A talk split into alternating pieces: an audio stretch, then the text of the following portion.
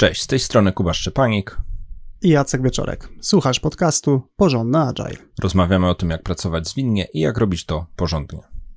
Zapraszamy.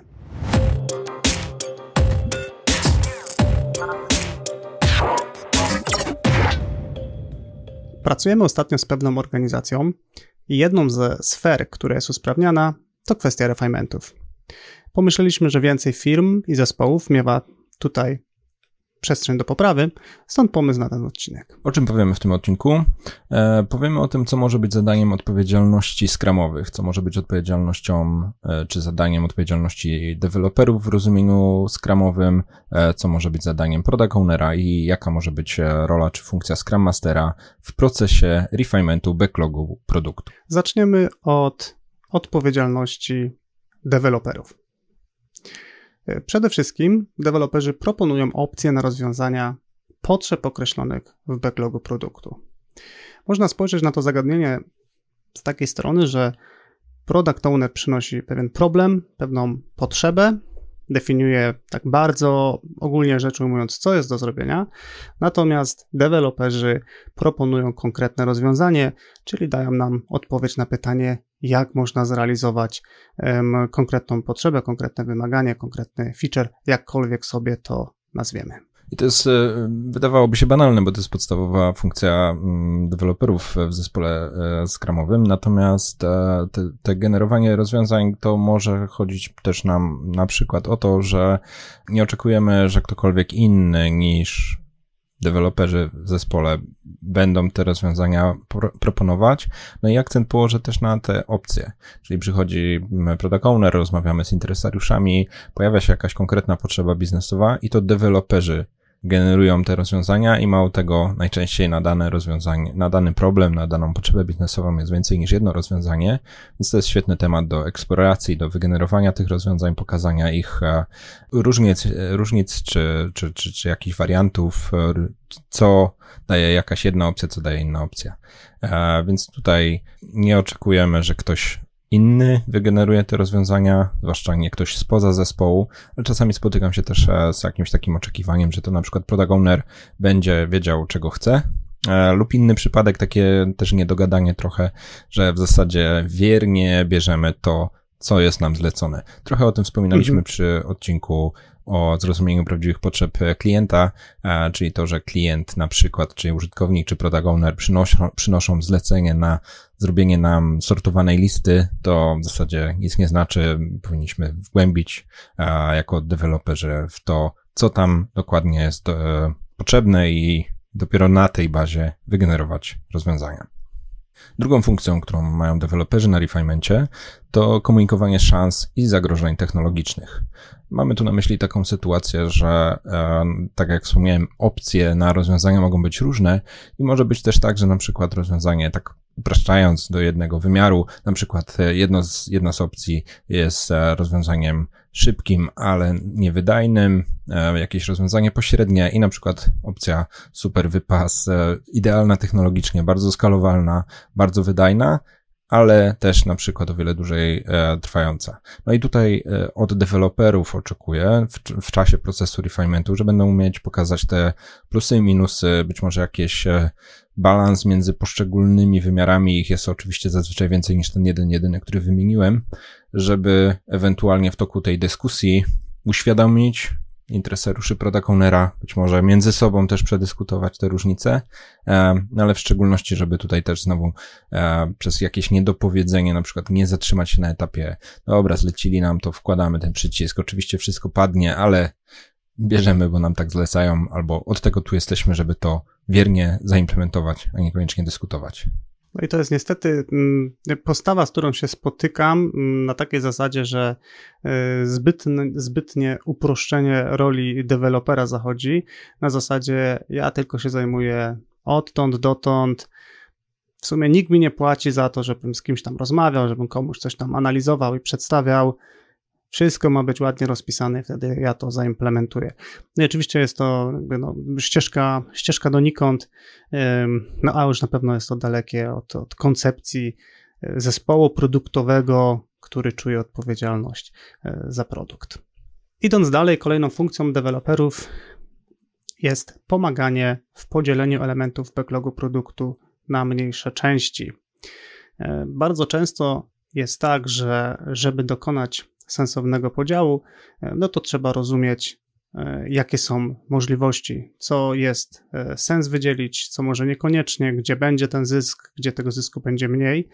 No i tutaj aktywna postawa deweloperów na takiej zasadzie, że są w stanie zaproponować te płaszczyzny cięcia, podpowiedzieć, zastanowić się, czy to jest wystarczająco, już mały kawałek pracy, jeżeli chodzi o ryzyka związane z podejmowaniem takiego tematu, więc y, zdecydowanie jestem fanem tego, żeby ta praca y, dotycząca podziału nie spoczywała tylko na y, product ownerze, tylko raczej, żeby przynosił być może trochę większe kawałki do zespołu i żeby ten podział był dokonywany po prostu przy zaangażowaniu e, deweloperów. Deweloperów oczywiście cały czas z Kubą mówimy e, w rozumieniu odpowiedzialności skramowych. I na to dzielenie mam e, taki często używany przeze mnie przykład z mojej e, kariery e, wczesnej. W moim pierwszym zespole, w którym byłem Scrum Masterem, mieliśmy taki przypadek związany z komentarzami na Allegro. Programiści wydewelopowali pewien system związany też z wystawianiem właśnie komentarzy. No i product ownerka w tym przypadku zaproponowała podział na osobną historyjkę do wystawienia komentarzy pozytywnych, negatywnych i neutralnych. Wtedy tak to jeszcze wyglądało. No i rzecz w tym, że deweloperzy pod spodem używali do tego jednej funkcji, która tylko po prostu przyjmowała parametr, jaki jest rodzaj komentarza, cała reszta to była jedna implementacja, więc bardzo szybko pokazali jej, że co z tego, że podzieliła to na trzy historyjki, jak tak naprawdę z perspektywy właśnie wytwórczej, to tak naprawdę jednak jest e, jedno działanie, i te linie podziału akurat są w innych miejscach. I czasami ta linia podziału, to tak też obrazowo mówiąc, e, no to, to, to właśnie profesjonaliści, deweloperzy widzą, gdzie są te cienkie, przerywane linie, po których można ciąć, e, a gdzie ich nie ma, mimo że wydawałoby się, że, że faktycznie to są jakieś osobne elementy. E, bez tych kompetencji deweloperskich ten taki naturalnie nasuwający się sposób podziału to jest po pojedynczych elementach interfejsu użytkownika, jeśli mówimy o jakichś produktach cyfrowych, które mają ten interfejs użytkownika. E, no i to jest trop na dzielenie, ale nie zawsze najlepszy i, i to właśnie zaangażowanie deweloperów da jakiś e, sensowny, lepszy podział, włącznie z tymi bardziej zaawansowanymi, abstrakcyjnymi metodami, czy właśnie e, po wydajności, po jakiejś skalowalności, po możliwościach dalszej rozbudowy, prostsze, trudniejsze implementacje, E, jest tych linii podziału więcej i, i tak naprawdę na końcu to deweloperzy będą to wykorzystywać, więc to też deweloperzy wiedzą lepiej, e, gdzie ten podział jest możliwy i gdzie jeszcze bardziej da się podzielić na, na, na te naprawdę już atomowe cząstki.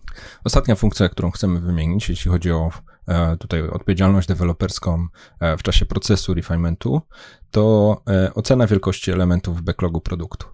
E, specjalnie używam tutaj takiego słowa e, żywcem wziętego ze Scrum Guide'a, bo to jest e, takie generyczne pojęcie na wszystkie możliwe wersje tego, co różne zespoły realizują. Albo ocena czasu pracy, albo ocena w jakichś jednostkach relatywnych typu storypointy, czy po prostu ocena to jest wystarczająco drobno podzielone, albo to jest jeszcze za duże, żeby wziąć do sprintu. Więc tutaj Scrum nie sugeruje ściśle jednej, jedynej słusznej wersji, natomiast jednak wspomina o tym, że to ci, którzy wykonują pracę, w sprincie będą, e, czy są odpowiedzialni w procesie refinementu za to, żeby ocenić wielkość e, elementów. Czyli przez zaprzeczenie nie jest to funkcja e, product ownera, zwłaszcza jeśli mówimy tutaj o funkcji czy odpowiedzialności, która nie jest łączona z żadną funkcją deweloperską, to też nie jest odpowiedzialność kogokolwiek poza zespołem skramowym, to ci, co wykonują pracę, oceniają jej wielkość. I warto tutaj też e, rozumieć, po co ta ocena wielkości e, jest nam potrzebna. E, ona występuje bardziej po to, żeby mieć dane do podjęcia decyzji, a nie po to, mówiąc wprost, żeby zalogować czas pracy. Ja częściej jednak spotykam się z taką sytuacją, w której ta, ta ocena wielkości ona raczej służy określeniu, ile jesteśmy w stanie zrealizować e, w trakcie sprintu, bardziej jest wykorzystywana do jakiegoś tam procesu planowania.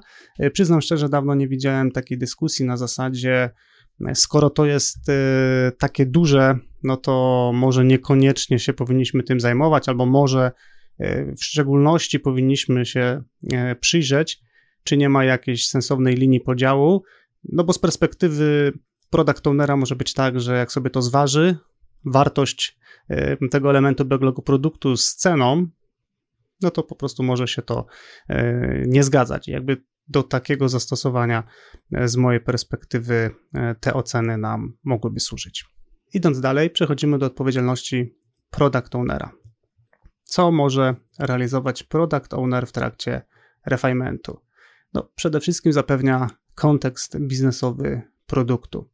Czyli z mojej perspektywy dba o to, żeby osoby, które uczestniczą w refinemencie, bardzo dobrze rozumiały, dlaczego e, budujemy produkt, dla kogo budujemy produkt, jaki problem rozwiązujemy, E, w jaki sposób chcemy e, pewne jakieś tam kroki milowe osiągnąć. I to zrozumienie w zespole powinno być budowane na bieżąco. No i product owner wydaje się tutaj takim absolutnie pierwszym punktem, jeśli chodzi o to, żeby taki kontekst zapewniać. Z czasem oczywiście zespół ten kontekst biznesowy może mieć e, coraz większy, mm, na zasadzie może e, coraz lepiej rozumieć otoczenie biznesowe.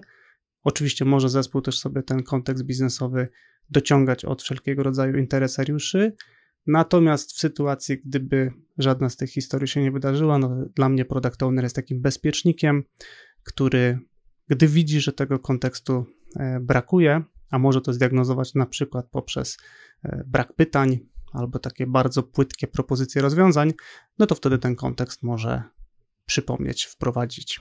I ten kontekst, o którym e, Jacek teraz mówisz, e, on ma kilka takich warstw, czy może takich poziomów lotu, bo to może być kontekst w ogóle całego produktu, jakim, jaką mamy wizję, po co budujemy całe te przedsięwzięcie, system, całą nową może organizację ale to też e, może być e, przeskakując do bardzo, bardzo przyziemnego poziomu. Dlaczego musimy dodać ten przycisk? Dlaczego klient jest niezadowolony mhm. z istniejącej zakładki?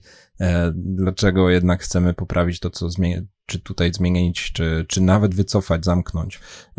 Więc, więc tutaj ten kontekst zarówno na poziomie produktu jako całości, jego większych składowych, aż do poziomu pojedynczych, drobnych zmian serce mnie boli i uszy i oczy pieką, jak widzę refinementy, na których e, bardzo szybko przeskakuje się do tego poziomu kryteria akceptacji, lecimy, lecimy, lecimy, bardzo dokładnie rozpisane i teoretycznie na poziomie takim zewnętrznym e, prawie, że wszystko jest dobrze od strony tej technicznej, natomiast kompletnie brakuje jakiegoś takiego słowa wstępu, po co w ogóle to robimy, dlaczego jest to potrzebne, e, jaki jest ten, ten szerszy kontekst. No i tak jak mówisz, później są negatywne konsekwencje.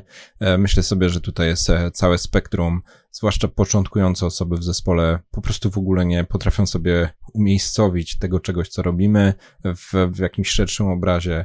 Każdego członka zespołu może zmotywować zrozumienie, po co to robimy, a te bardziej zaawansowane w zespole osoby, jak wiedzą, po co coś jest robione, to też bardziej mogą kontrybuować tymi swoimi rozwiązaniami, jakimiś alternatywnymi propozycjami, o których mówiliśmy chociażby w kontekście dewelopera chwilę temu. Drugą funkcją, którą widzimy dla product ownera na e, refinementie czy w procesie refinementu backlogu produktu, to to, że product owner pomaga zrozumieć konsekwencje i niuanse biznesowe wybranych rozwiązań. E, czyli trochę takie lustrzane odbicie tego, co mówiliśmy o szansach i zagrożeniach e, wybranych różnych opcji rozwiązań technologicznych, tak tak jak deweloperzy mogą powiedzieć, tu jest bardziej albo mniej wydajne rozwiązanie, to też product owner może powiedzieć, słuchajcie, tu będzie skala 100% większa niż do tej pory, bo tak się spodziewamy, bo będzie duża promocja, będzie jakaś reklama, uruchamiamy nowe partnerstwo, więc tutaj te y, wybrane rozwiązania, tak naprawdę no, obie strony tej układanki, zarówno deweloperzy, jak i ta strona tutaj bardziej biznesowa, tak naprawdę mogą się wymienić tymi perspektywami, pokazać e, te, te, te zmienne, dopowiedzieć pewne założenia, które być może nie są znane, albo nie są znane konsekwencje tych założeń, czyli też e, często w bardziej złożonych tutaj jakichś przedsięwzięciach biznesowych e, wydawałoby się jakaś tam drobna rzecz typu będziemy bardzo mocno inwestować w kolejne rynki, może mieć szereg reperkusji technologicznych i o ile nie są one przedyskutowane, to, to, to, to, to może przez jakiś czas nie wyjść i być na przykład nieodpowiednio wcześnie uwzględnione przez deweloperów. I ten komentarz odnośnie konsekwencji czy niuansów, on jest możliwy tylko wtedy, jeśli faktycznie wrócimy do punktu pierwszego i jesteśmy w sytuacji, w której deweloperzy proponują różne rozwiązania. Wtedy można skomentować, że to tak, a to nie, a to jest niemożliwe z powodu X, a to byłoby fajne, gdyby jakiś tam warunek był spełniony. W momencie, kiedy kompletnie wypłaszczamy tą dyskusję, tak jak Kuba mówił, czyli bardzo szybko idziemy do kryteriów akceptacji, już rozmawiamy, jak konkretnie coś ma być zaimplementowane, no to może być tak, że po prostu stracimy szansę na to, żeby e, stworzyć sytuację, w której product owner tym kontekstem, e, tymi niuansami e, czy konsekwencjami będzie w stanie zespół nakarmić.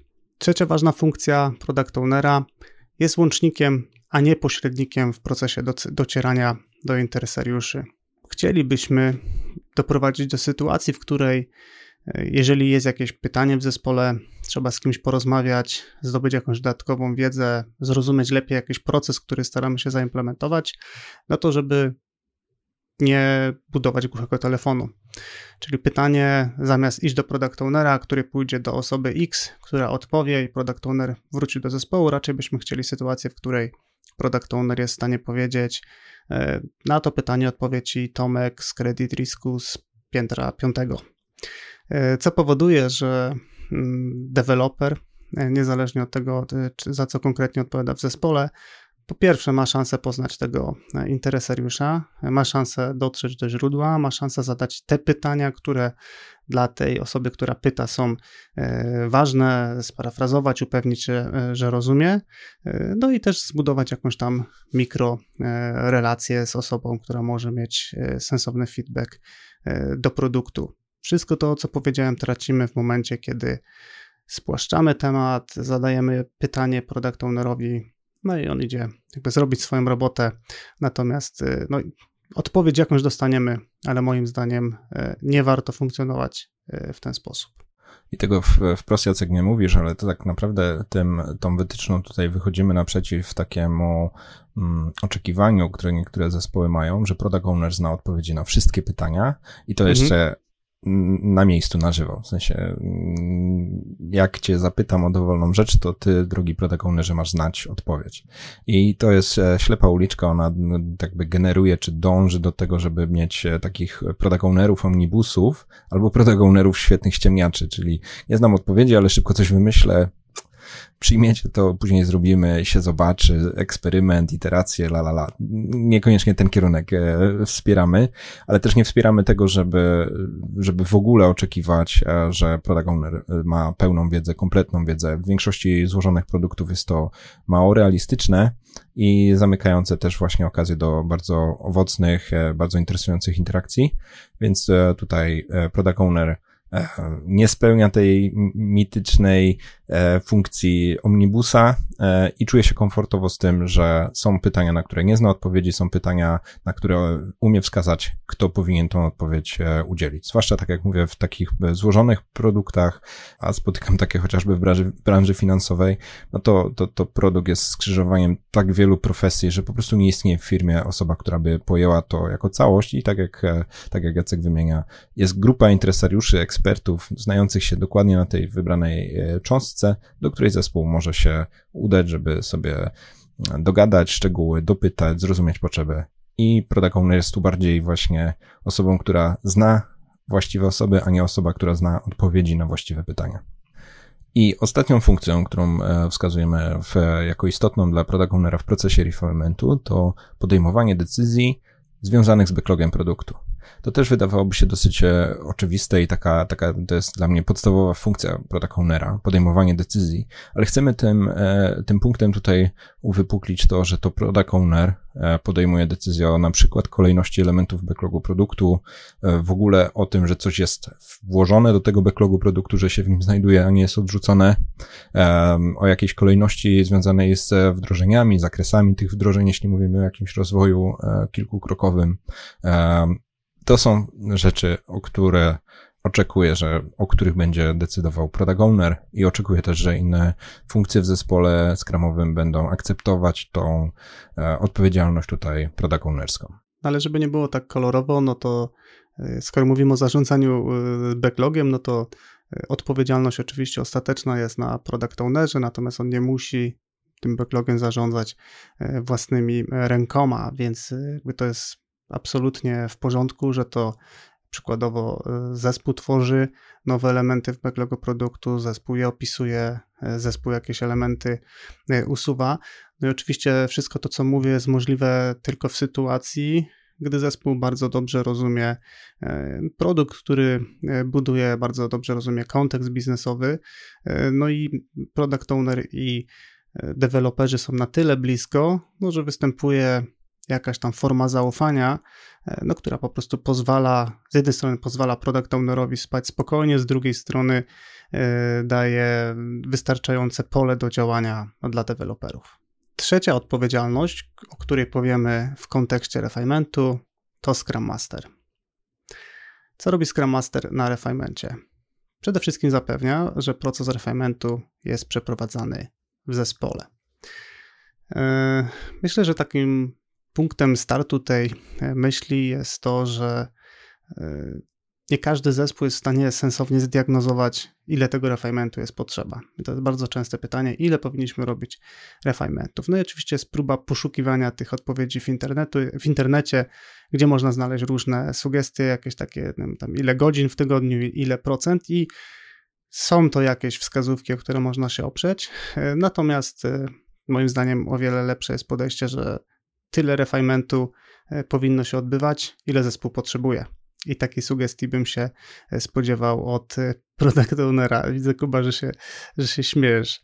No, zespół, który dzisiaj odwiedziłem na refinemencie w ramach zaproszenia w Outlooku wkle, wkleja Karola Strasburgera z podpisem jak często powinno się robić refinement, jak najczęściej. Y, jasne. W każdym razie jakby ten, mm, ten przykład mm, pokazuje, co to z mojej perspektywy oznacza, że zapewnia, że proces refinementu jest przeprowadzany w zespole. Jakby tutaj na co najmniej dwóch płaszczyznach można spojrzeć. Pierwsza płaszczyzna jest taka, e, że powinno być zbudowane zrozumienie, że refinement nie musi przybierać formy y, spotkania na takiej zasadzie, że e, pojedynczy deweloper e, patrzący sobie w jakiś tam e, w jakiś element backlogu produktu, czy dopytujący interesariusza, czy jakiegoś eksperta o jakieś dane, to też jest refinement, więc jakby na to warto zwrócić uwagę. Mm, drugi aspekt jest taki, że mm, no, na pewno nie jest tak, że zapewnianie procesu refinementu to jest rezerwowanie salek i spotkań rola, w którą y, często Scrum Master y, albo wpada, albo jest spychany. No i jakby to też, mówiąc o zapewnianiu, że refinement jest w zespole, no to, to nie to mamy na myśli, że jest salka, że jest y, zorganizowane spotkanie. I pewnie to, co mamy na myśli, i tak nie wybrzmi wystarczająco mocno, e, ale chodzi nam o to, że w zespole prawdopodobnie trzeba zrobić pewien proces zmiany. Jeśli zespół do tej pory nie robi refinementu, a teoretycznie korzysta ze Scrama, to trzeba jakoś przejść z tym zespołem przez e, uświadomienie sobie, po co w ogóle refinement, co on nam może dać, e, być może przejście przez jakieś techniki, bo być może zespół nie do końca umie to robić, nie, nie zna technik albo nie ma umiejętności, żeby je realizować, czy też jakieś takie domknięcie, że wy, wy, zrealizowane próby faktycznie dają jakieś pozytywne efekty, więc zbudujmy sobie z tego nawyk. I tutaj to Scrum Master może być takim liderem zmiany ze osobą, która razem z całym zespołem oczywiście, ale przejdzie przez ten proces, e, zdiagnozuje z jakiego powodu ten refinement jest niesatysfakcjonujący do, dla zespołu i pomoże go użyć, pomoże ten proces usprawnić czy zwiększyć e, jego e, efektywność. No i tutaj e, no nie chodzi tylko o fakt, że w kalendarzu jest zaproszenie, albo że jest ich odpowiednio dużo, albo mają śmieszny obrazek, tylko chodzi o to, że efektem tego wszystkiego jest no, efekt, efektywny, skuteczny refinement, czyli też dobry backlog produktu, który może później służyć jako punkt startu do no, przyrostowego dostarczania rozwiązania. E, drugą odpowiedzialnością Scrum Mastera, e, już trochę wymieniłem ją w tym poprzednim punkcie, to podpowiadanie technik przeprowadzania refinementu i pomoc w wykorzystaniu ich w praktyce. Tak jak na e, techniki retrospektywy, techniki planowania, również na refinement jest e, mnogość bardzo różnych, bardzo e, różniących się od siebie podejść na temat tego, jak rozmawiać z klientem, z użytkownikami, z interesariuszami, jak zbierać te oczekiwania, jak je lepiej zrozumieć, jakie pytania zadawać, jak wizualizować to wszystko, co jest tutaj jakby przedmiotem czy procesem pracy, ale również te takie bardziej klasyczne techniki, jakieś diagramy, jakieś grafy, jakieś mapy myśli, czy nawet stara dobra dokumentacja. To są wszystko praktyki, to są wszystko e, czynności związane z procesem refinementu. I może się okazać, że w danym zespole albo te techniki nie są znane, albo nie są używane w taki jakiś skuteczny sposób. I to oczekiwałbym od Scrum Mastera, że E, przynajmniej wybraną grupę tych technik e, zna, kojarzy, umie zadawać pytania, umie podpowiedzieć, umie pokazać przykłady. I tak też e, krok po kroku, przypadek po przypadku umieć wprowadzić to do zespołu. I to, co tutaj bym dodał, to to, że mm, to nie musi być patrzenie tylko takie z perspektywy pojedynczego elementu w backlogu produktu, ale refinement to może być też spojrzenie trochę szersze, e, czyli takie techniki jak story mapping, jak impact mapping, czy praca z wizją produktu, e, czy być może przypomnienie sobie persony, którą kiedyś sobie stworzyliśmy, albo próba walidacji, czy ta persona to faktycznie jest e, jakby to, tak to bezosobowo trochę zabrzmiało, e, no to to też są rzeczy, które przybliżają nas do realizacji, e, do, do, do realizacji, do stworzenia lepszego backlogu produktu. I myślę, że cała umiejętność Scrum Mastera to jest umiejętność też żonglowania tym, żeby móc tym żonglować i E, potrafić odpowiednio zareagować, no to po prostu trzeba w tym narzędziowniku te wszystkie techniki mieć. Czyli przykładowo, jeżeli Scrum Master diagnozuje, że na przykład refinementy idą bardzo ciężko i to wprost słychać albo nie wprost, że zespół tak do końca nie czuje w ogóle co jest tym, co mają stworzyć, no to być może to jest właśnie moment, żeby sobie użyć przykładowej story mapy, no, która jest świetnym narzędziem właśnie do tego, żeby tą mgłę mówiąc tak metaforycznie, e, z tego projektu, e, z tego produktu trochę rozdmuchać i pokazać z lotu ptaka trochę szerszy obrazek. I e, ostatnia odpowiedzialność Scrum Mastera, jeżeli refinement ma postać czy formę spotkania, no to pomaga przeprowadzić takie spotkanie w efektywny sposób. Więcej o tym, jak przeprowadzić efektywne spotkanie. Mówiliśmy już w podcaście z Kubą, to był odcinek 49 i odcinek 50, gdzie mówiliśmy zarówno o facylitacji spotkań, jak i o tym, jak przeprowadzić je e, w formule e, online, więc jakby odsyłamy do, do tego materiału e, akcentując tylko to, że jest znacząca różnica, kiedy spotkanie toczy się samo, jest różnica, kiedy ktoś panuje nad spotkaniem, ma pomysł na to spotkanie, ma koncepcję, ma jakiś szkielet, wiesz, czym chcemy wyjść. Być może osoby, które biorą udział, dostały wcześniej jakieś materiały do zapoznania się. E, suma detali, które, które robią świetną różnicę. I umówiliśmy trzy odpowiedzialności skramowe, e, czyli funkcje e, deweloperów, product ownera i scrum mastera na refinemencie. E, natomiast nie wspomnieliśmy, a czujemy, że to jest najważniejsza część, to to, jaka jest odpowiedzialność całego zespołu skramowego w procesie refinementu. I tutaj pierwsza myśl to to, że cały zespół skramowy odpowiada jako całość za wszystkie aktywności produktowe. To jest fragment e, żywcem wzięty z e, definicji, czym jest zespół skramowy i to się świetnie też przekłada na refinement backlogu produktu. To oznacza, że to cały zespół szuka okazji do tego, żeby te aktywności produktowe realizować. I w kontekście refinementu to mogą być naprawdę bardzo różnorodne momenty, różnorodne chwile, to też bardzo zależy od tego, na jakim etapie rozwoju produktu w ogóle jesteśmy w danym zespole, czy jakiegoś jego dalszego, kolejnego etapu. E, to mogą być pewne eksperymenty produktowe, pomoc, wychodzenie wzajemnie z ról, realizowanie czegoś, do czego w sumie nikt e, się jakoś nie czuje wyspecjalizowany, jakieś e, wywiady, jakieś wizyty, jakieś sprawdzenie statystyk, zwłaszcza te etapy takie bardzo wczesne w, w produkcie, czy w danym etapie rozwoju danego produktu mogą oznaczać bardzo ciekawe momenty, ale też te momenty, które wymagają zaangażowania wszystkich uczestników, otwartości na to, żeby zaangażować się w rozwój produktu szeroko rozumiany, a nie tylko trzymać się swojej ścisłej profesji, tej, na którą, za którą firma płaci, albo tej, którą sobie wpisuje, wpisujemy w opisie stanowiska na LinkedInie czy w CV. Druga odpowiedzialność zespołu skramowego jako całość jest taka, że realizuje refinement e, z perspektywą powstania wartościowego przyrostu co sprint. I ten punkt y, może być trudny y, do wytłumaczenia w jasny sposób, ale, ale spróbuję. Mianowicie chodzi o to, że podchodząc do refinementu nie chodzi o to, żebyśmy tylko spojrzeli z perspektywy pojedynczych elementów backlogu produktu na zasadzie takiej, takiego podejścia taśmowego, czyli wpadają jakieś tam elementy, no i dobra, to trzeba zapytać po co, dlaczego, jaka jest potrzeba i tak dalej. E, być może powstanie jakiś user story, być może powstaną jakieś kryteria akceptacji, być może jakieś, jakieś scenariusze testowe, może jakaś makieta.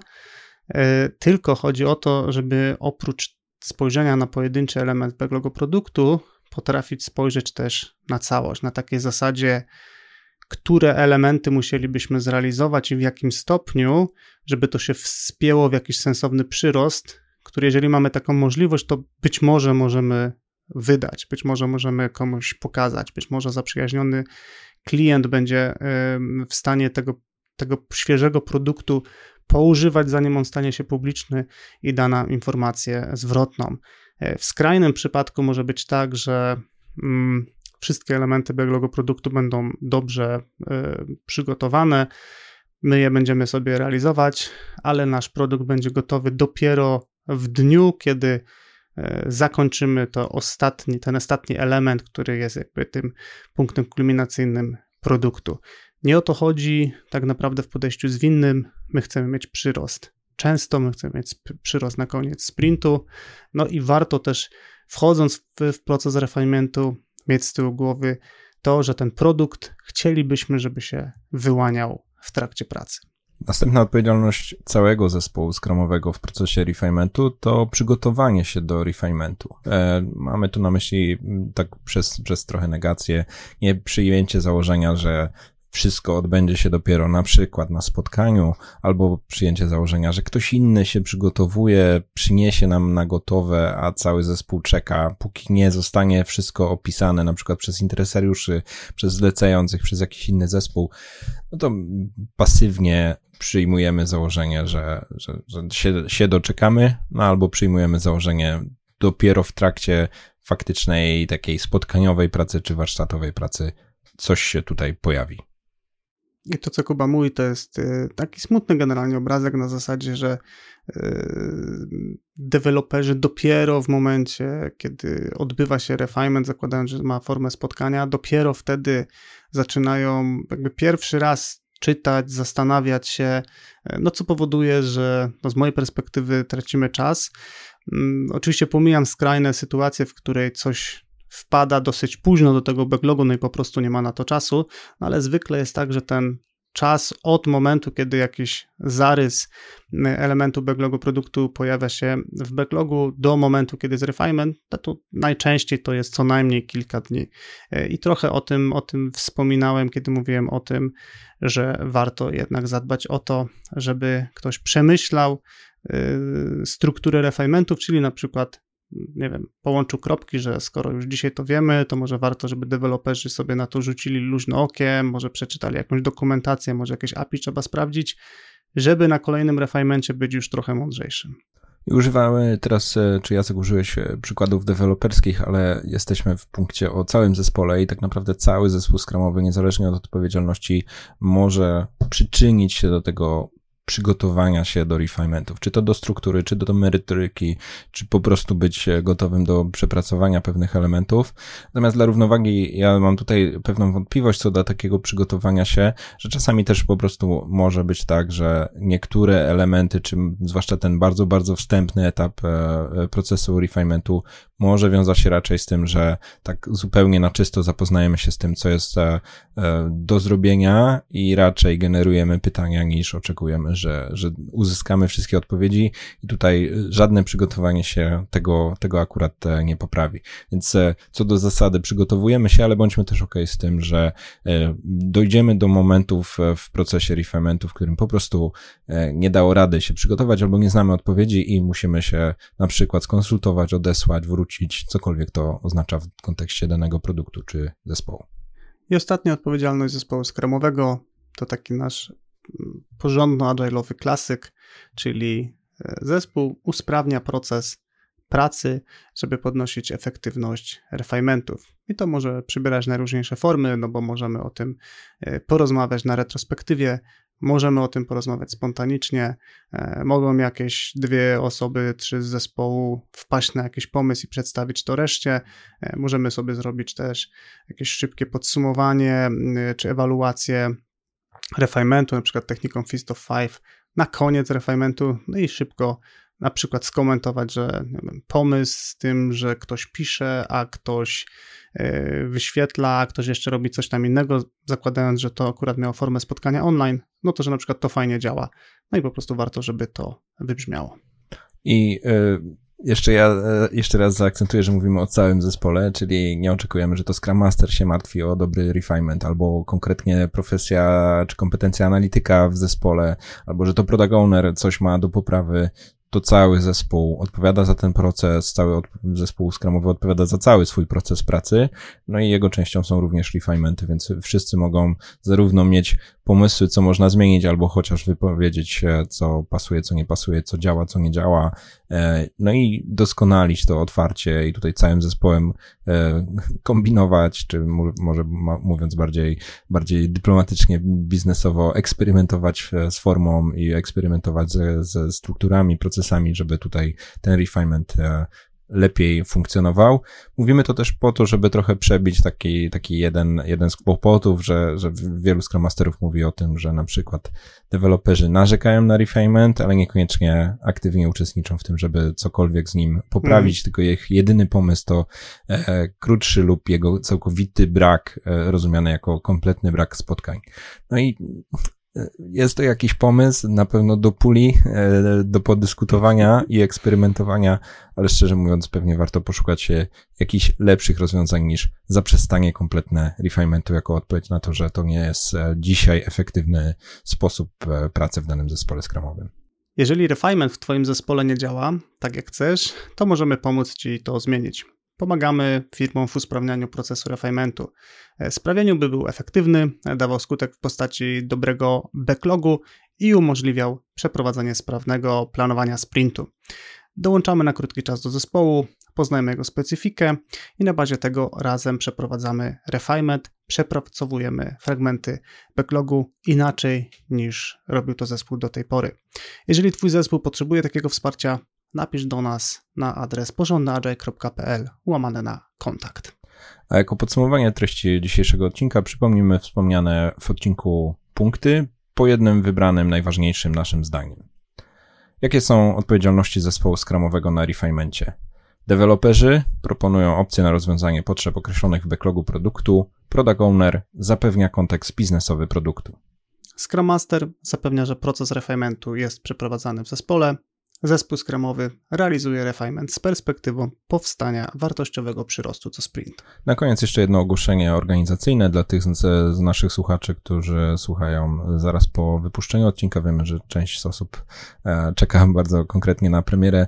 E, przechodzimy od następnego odcinka, czyli odcinka 90 e, na rytm wakacyjny, więc jego premiera będzie miała miejsce nie dwa tygodnie od momentu tego, premiery tego odcinka tylko 6 lipca, czyli e, 3 tygodnie, no i też przez e, lipiec i sierpień e, z racji na trochę luźniejszy czas dla nas e, oraz planowane wyjazdy wakacyjne, e, będziemy te odcinki wypuszczać trochę rzadziej, czyli co 3 tygodnie. Dodatki do tego odcinka, artykuł, transkrypcję oraz zapis wideo znajdziesz na stronie porządnyagile.pl łamane na 89. I to by było wszystko na dzisiaj. Dzięki Kuba. Dzięki Jacek i do usłyszenia wkrótce. wkrótce.